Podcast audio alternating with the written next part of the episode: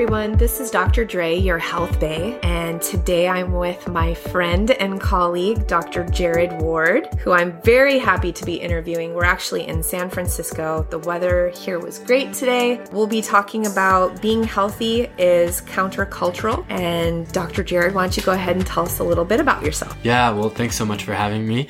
Um, it's great to be on your podcast. But yeah, so I guess just a little bit about myself. I'm a chiropractor like you, but I have different specialties within that. So I became a chiropractor and I was just really fascinated with this thing called muscle testing or applied kinesiology. So I focus a lot within my chiropractic care with my patient, focusing on muscle rebalancing, neurology, you know, of course, addressing subluxation, brain health, nervous system health, things like that. So I, I have extra certifications in muscle work that I really enjoy. But I would say I'm probably most known for my work with patients in terms of my nutrition work. So I could call it a couple of different things. I could call it functional medicine. I could call it functional wellness. Sometimes I call it uh, neurological nutrition work. It just depends on how I'm interacting, what person's frame of reference is to describe it. But basically, I am so passionate about nutrition. It's so important and not just like having a healthy diet and counting macros, but interventional nutrition in terms mm-hmm. of like clinical nutrition, um, in terms of reversing disease, strengthening bodies, you know, giving a, a natural solution to an acute infection like a virus or a bacterial infection, mm-hmm. things like that. So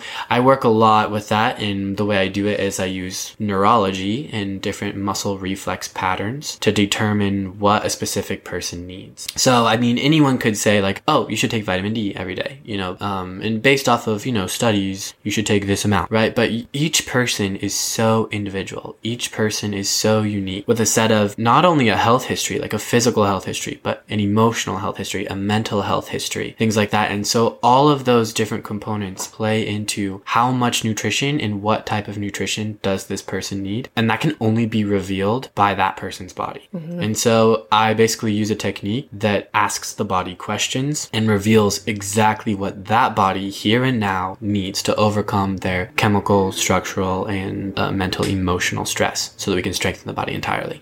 So that's kind of like bird's eye view of what I do. Yeah, that's what I love. That's so interesting to me because when, at least when I think of nutrition, I just think diet, eat healthy, yeah, yeah. you know, whatever. I don't actually look at it from like a functional point of view to where I can incorporate things because I may be deficient in something that I'm not getting from my foods and, right. and whatever. So that's really, really interesting to me. When did you first dive into this or like when's the first time you decided you wanted to go alternative health style? Yeah. So what actually happened to me was, um, so first of all, my father's a surgeon. Um, he specializes in foot and ankle surgery. He's a residency director, has successful practice. He's actually chairman of an infectious disease control committee as well. So that's been interesting the past year or so to get his insight into things going on. Anyways, I say all that to say that I grew up with a, a view of Western medicine, very apparent view of Western medicine, which is also called allopathic medicine, focusing on symptoms, treating disease. And honestly, I just, I totally respect the field. It's so important for certain individuals in different cases. And so I will never speak ill of it when it comes to acute healthcare, like emergency situations. Mm-hmm. In terms of solving chronic problems, it's just not as good mm-hmm. as natural healthcare and as having a healthy lifestyle. It's just not, and as nutrition, supplements, and herbs, you know. So um, basically what happened, I grew up with that kind of worldview. My mom was actually very into natural living. I drank raw milk, grass fed beef, organic food before it was cool in mm-hmm. a little rural town in Ohio. yeah, you were so, a trendsetter. yeah, well, we were the we were the different ones, that's for sure. um, so I grew up, you know, with the view of my dad and I actually went with him on a medical missions trip. We went to Kenya. It was amazing. Oh, wow. Yeah, yeah, it was so awesome. And we had some close family friends that were there that we would always host when they came to the United States and mm-hmm. we would mm-hmm. go over there too. So it was great. But um anyways, and he was doing this medical clinic and I was going around speaking in different schools and it was really awesome. But while I was there, I unintentionally caught a parasite and I didn't know it at the time because I didn't it wasn't sudden. I didn't start losing weight, you know, until later. So we came back to the United States. I was was fine. But what ended up happening in high school, I began having dizzy spells in school. Um, I developed 27 food allergies. Oh my gosh. Yeah, it was crazy. Um, I began, like maybe this is TMI, but I just had terrible digestive Mm-hmm. issues every single day for about four years. Wow. Um, so I'd wake up and I would have to leave, you know, class in the morning to use the restroom, and it was very painful, very very painful, like sweating painful. Mm-hmm. Yeah. Um. So and that was just a, it was just kind of like not a fun time. No one wants to have those issues in high school. Yeah, right. You know. So anyway, so I saw my family doctor. He didn't know what was going on with me. We ran some blood work. Nothing was showing up, and I went even to a chiropractor, a couple chiropractors, and I would get a little better. Right. Um, but not completely. Like I totally loved the adjustment, and it was amazing. But it, I still would I would get a little better, and then I would plateau and sink back down again. So I finally went and found this doctor. She was kind of the woo woo doctor, you know, but she was a chiropractor. Okay. Um, she did something called bioenergetic synthesis technique, um, nutrition response testing, and she did a lot of emotional release work as well. So what happened with me during that time, I've been sick like for about four years, and she got me better in about three months. I'd say my Wow. symptoms went away. And she used interventional nutrition, herbal therapies based off of what my body was communicating to her what I needed. Mm-hmm. She was doing the neurological testing to see, okay, what stresses out the brain or not, what calms the brain. And she would administer the proper supplement, the proper herb in the proper amount, calmed my brain. So basically, you're calming the brain from a nutritional standpoint and from the chiropractic adjustment standpoint. And it's just this beautiful marriage that brings about incredible result for these chronic issues, right? So that I got better. I was so inspired. I was like, I want to shadow you. So I started shadowing her. And next thing you know it, I'm off to college, starting pre med because I was like, I'm going to do what she's doing. Yeah. And it was, yeah. So it changed my life. And isn't that interesting how most passions come from like experiences? Yeah. And then you're able to then, you know, when something works for you, it's like, I have to share this. Like, Yeah, especially yeah. when it's not well known, right? Totally. Mm-hmm. And you said you went to other people 1st And so to me, that's really interesting because it's these special techniques and these windows of knowledge that people have, which is one of the reasons why I wanted to start this podcast is just to share all this knowledge base of like different alternative ways of health because it's not the normal thinking, right? Right, right. And so that's that's really really really interesting. After going through your personal experience, I want to ask you what's the number one thing that you notice or that you think that we're being taught whether it be social media or in our current healthcare system that is considered healthy but isn't. Right. So it's funny you ask that question because I've just always been very much of a deep thinker. In eighth grade, I remember I was on the school bus reading this book by Sally Fallon Morell, who is the president of the Weston Price Foundation, um, which is an organization basically focused on redeeming food, like sustainable food and especially redeeming animal sources of food. And so I remember I was on that bus and I was reading a book called Eat Fat, Lose Fat. I think I've heard of that. It's a good book. And basically it is it's a book that talks about how our culture went away from fat. We began viewing fat as, you know, causing us to gain fat. I mean, it Mm-hmm. makes sense, but it's simple thinking. We think, oh, if I eat fat, I'll get fat. You know, A plus B equals C. Right. But uh, actually, that's not true. But that wasn't science. Mm-hmm. But all of a sudden, the craze for years was low fat, zero fat, you know, Fat skim free. milk, fat free. Yeah. yeah. And what happens, anyway, so I was reading that book as an eighth grader. Like, what eighth grade boy reads a book about fat? But, I, but I've smart ju- one, Yeah, I've just. I've just always been a little different, I guess. Yeah. But I, that book was really eye opening to me, just in the terms of, oh, our culture really has no idea at all what health is. We just don't. And I think maybe we've come a bit further. But what's so sad to me is just in general. So, for example, with the fat industry, the sugar industry actually came in and was trying to sell more sugar. So they began demonizing fat. Fat went out people stopped using fat. But when you remove fat from something, it loses flavor. So then you have to add more sugar to make it flavorful. Mm-hmm. But then when you eat lots of sugar, you're actually contributing to your increased risk of heart disease and high cholesterol and all these things that they're blaming fat for. Right. So it was just like the perfect storm. And it was really, it's all driven by industry. Mm-hmm. So I guess I'm kind of rambling, but to bring it back to your question, I really wish that everyone knew that the health advice in the mainstream media and on social media is driven by industry. It's driven by someone who wants your money more than they want your health. Mm-hmm. And so that's really what it is. And that's what it comes down to. And so that's why being healthy is is countercultural because Right. it's incredibly countercultural. There's no money in health. Um, Well- so I mean, the industry makes money off of you being sick, right? Yes, Wh- yeah. Whether it be medications and Yeah. surgeries and this and that. Like, and I feel like that's why we're more geared towards those things because there is no profit in health. Well, and that's what's really sad is because I think a lot of people say that, and I guess I'm just going to offer a slight pushback because I really think having a healthy society is more productive, is more profitable. And like, for example, uh, when I was in undergrad, I took a permaculture course and an ecology course, and we studied sustainable agriculture in that course.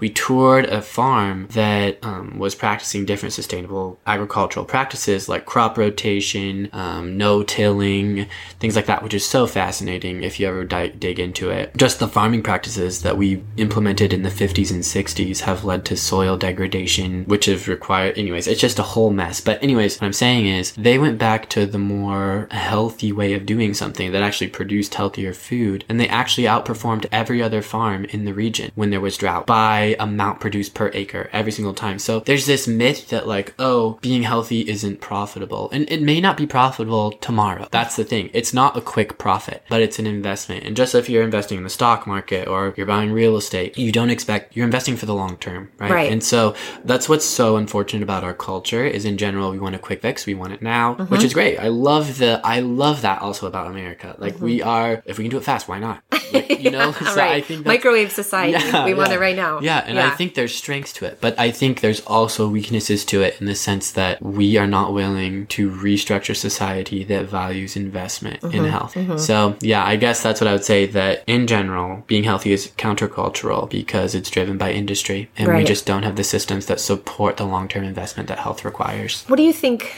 What's your view on dairy? Is it healthy or is it not healthy? You know, you have a lot of people cutting dairy out of their Yeah, yeah, diets. yeah. So what's what's the skinny, you know, play on words of dairy? Yeah. So I guess in my opinion on dairy is I think the dairy we eat and consume largely as a culture today is actually not dairy. That would be my uh, my argument. So if people are saying dairy is unhealthy and they're citing different studies, well I would be like, well, did they actually use pure unadulterated dairy? And in my opinion, they did not. Because what happened was there was this mad cow disease scare, which may be rightly so, um, and they began implementing kind of drastic a drastic response to the mad cow disease scare. And, and basically, we used to drink our milk raw and not pasteurized, right?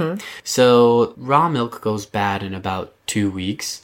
Um, I would say, and so the raw milk going bad in two weeks, you taste it when it goes bad, but it doesn't go bad. It's actually just transforming. Raw milk will turn into sour cream, well, will turn into buttermilk, then sour cream, then to cheese. So it's this milk, in my opinion, is this beautiful transformative product that if you just let it sit there, it changes like a caterpillar does into a butterfly. Like, I mean, I'm obviously embellishing milk. It's Yeah. white liquid, but, Right. but, um, yeah. So what happened was they began pasteurizing milk. And when you pasteurize milk, it goes bad, but you don't taste it going bad until a while later, until it really begins it to sours. spoil, until it sours mm-hmm. badly. And that's when it's rotten. Mm-hmm. There's a difference between it souring, which is what raw milk does, and then it turning rotten. So there's that issue. And then also they began homogenizing milk. And they basically started binding the fat particle to the milk particle in a certain process that I honestly haven't researched a lot. But they adulterated milk. So the body can no longer, they can't, it can no longer separate the milk from the fat, basically. And so because of the homogenization, it's then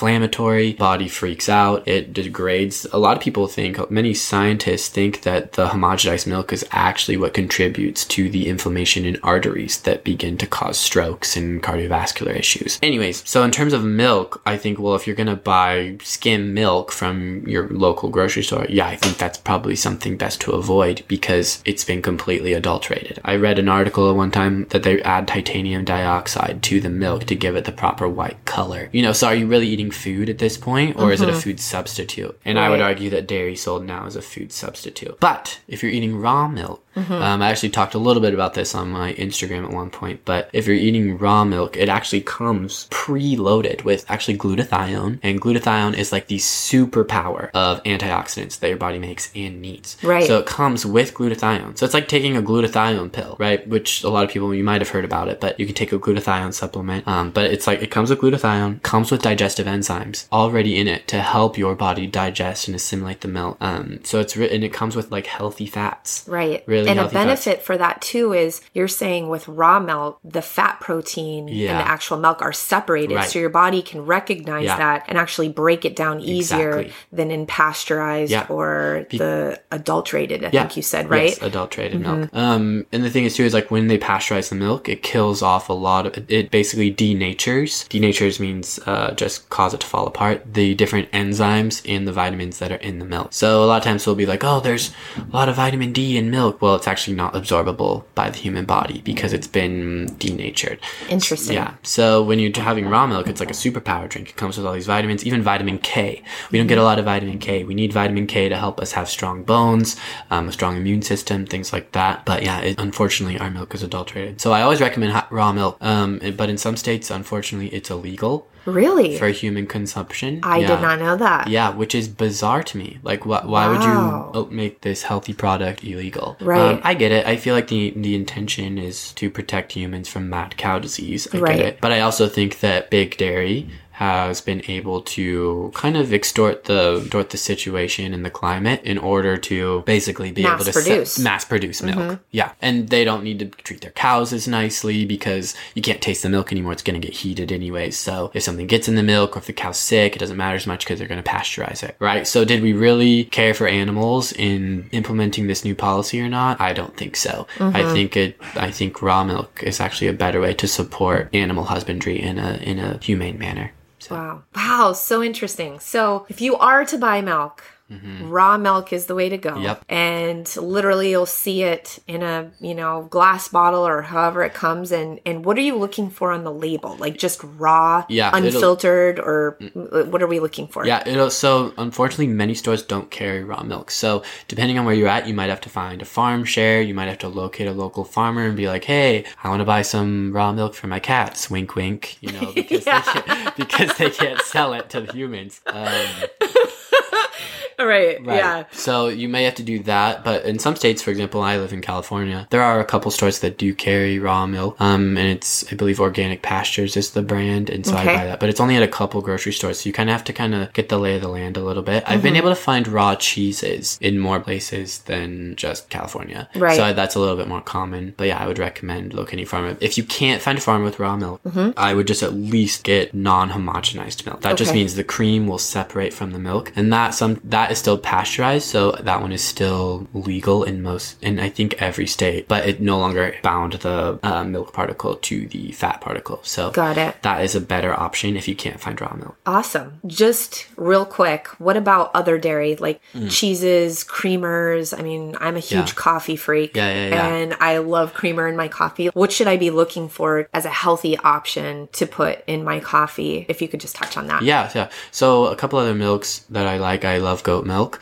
I think goat milk is really great. A lot of people who are allergic to cow milk or get a reaction can tolerate goat milk, so I think that's an option. I've tried sheep milk. It's not my favorite, but it's an option if you want to try it. Um, I honestly don't really like a lot of the nut milks. So That are almond, cashew, like Yeah, that. you just have to be careful because if you're having almond milk that's not organic, you're basically drinking pesticides. That's my opinion. So, well, it's true. um, so It's my opinion and it's true. Yeah, So, so, it's it's true because there's a lot of pesticides on almonds, especially they're grown here in California, and if they're not organic, you're just gonna basically get concentrated pesticides in the almond milk. So that's one thing that you just want to be aware of. Mm-hmm. So if you're buying almond milk, get organic. Um, oat milk, it's really popular, but it actually is about the same glycemic level, which means it stimulates, it spikes your blood sugar about the same as a can of Coke. Really? Yeah. So because it's just basically carbs, carbs, carbs, Mm-hmm. simple sugars, simple sugars. So I kind of was, I loved the way oat milk tasted, but then I, one, I looked at the box and I believe it's canola oil is a large ingredient in oat milk. And then it also, I was reading it spikes your blood sugar a lot. So to me, that defeats the purpose because the reason why I think adding a fat based liquid to your coffee mm-hmm. is because coffee in and of itself raises your blood sugar because it stimulates cortisol. It's like the, ooh, I am caffeinated effect. You know, I have this stress hormone, which is cortisol, and it raises my blood sugar a little bit. So why would I also want to take a bunch of oat milk, which is going to raise my blood sugar even more. High blood sugar isn't good for you. I hope we all know that. you Yeah. know? Um, if you didn't, it's okay. But high blood sugar isn't good for you. And so that's why if you add fat, it helps basically calm the effect of the spiked blood sugar, kind of slow the effect of the coffee on your system. So what I add to my coffee, I love adding just heavy whipping cream. Just a nice organic heavy cream. Heavy cream.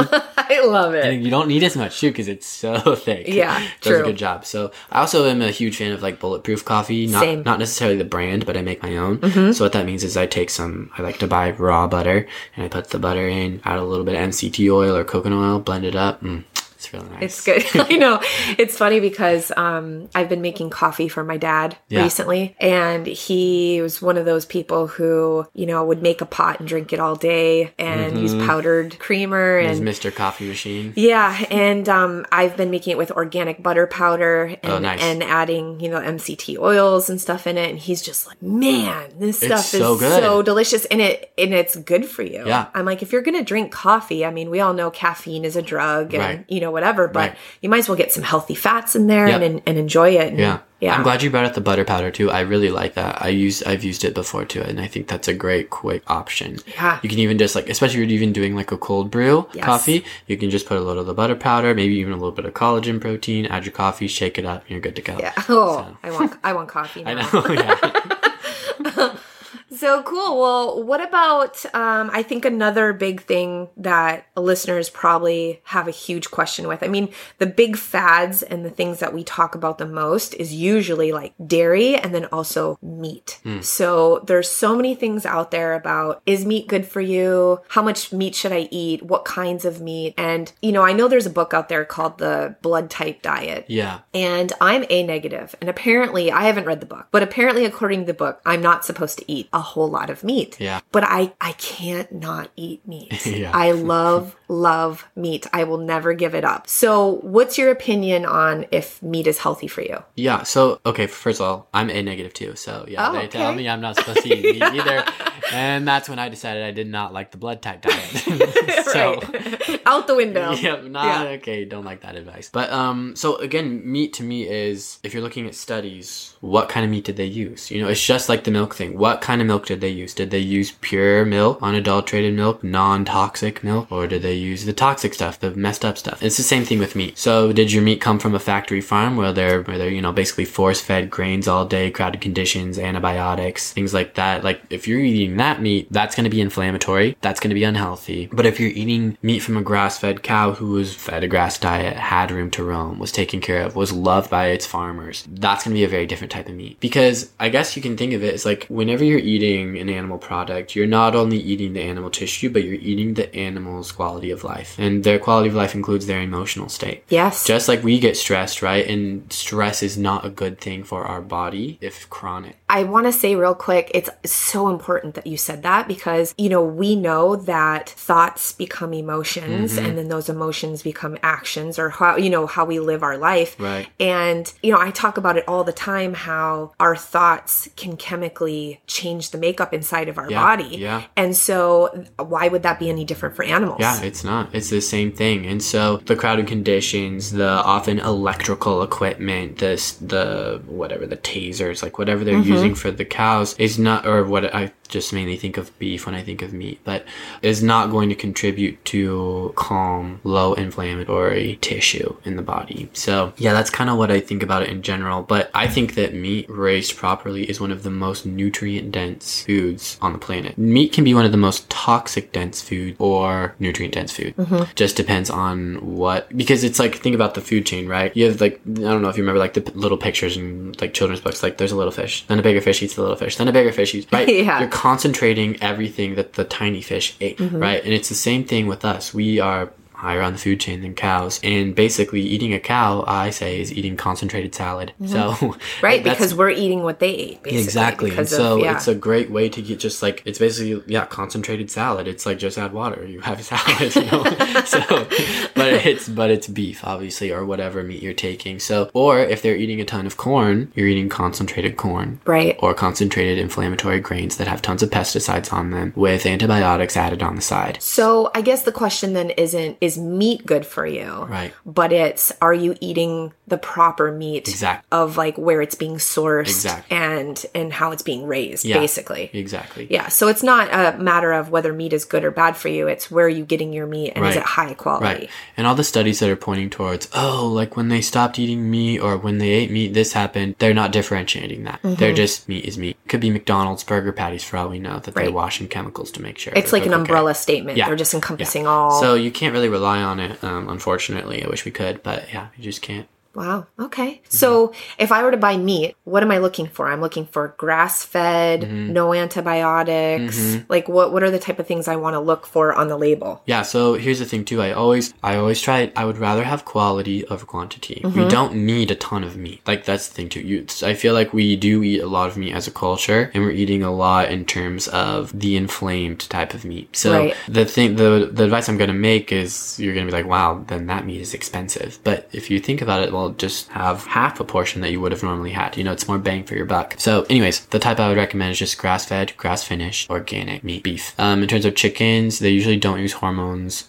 or antibiotics on chickens, so I try to get free range chicken meat, um, organic as well if I can. Um, if it says fed a vegetarian diet, to me that's actually not a plus because chickens in the wild eat tons of bugs Okay. like in the wild on a Right, farm on a right. healthy farm eat tons of bugs so if it says fed a vegetarian diet to me that's like oh they just gave it corn all day every day. Mm-hmm. so to me that's like gr- it's called greenwashing Mm-hmm. where you make your product look better than it is um, so i'm not really a fan of that so of a free range organic chicken would be great i honestly don't eat a lot of pork so i can't really make a lot of recommendations Mm-hmm. about that but and then for salmon wild caught is always better farm uh, salmon is actually in my opinion carcinogenic i think it causes Farmed salmon, yeah, right? farmed. Yeah, wild caught is much better. So, Okay. mm-hmm. Awesome. Those are really good tips. Yeah. I, I I mean because here's the thing is we can talk about you know what's good and what's bad but if people don't know what to look for I think that's huge as far as like you Yeah, know directing people yeah. yeah. absolutely because you have these people who are like oh I heard this one time that this was Right. good and they're not sure and I think we can all agree that labels on things nowadays are confusing because it's about marketing It is So, you know something could say gluten free and you know what it never had gluten in it to begin with Yeah. but they add it to the label so you buy it because you're Yeah. like oh my god it's Yeah. gluten free Yeah, you know like a bag of corn chips.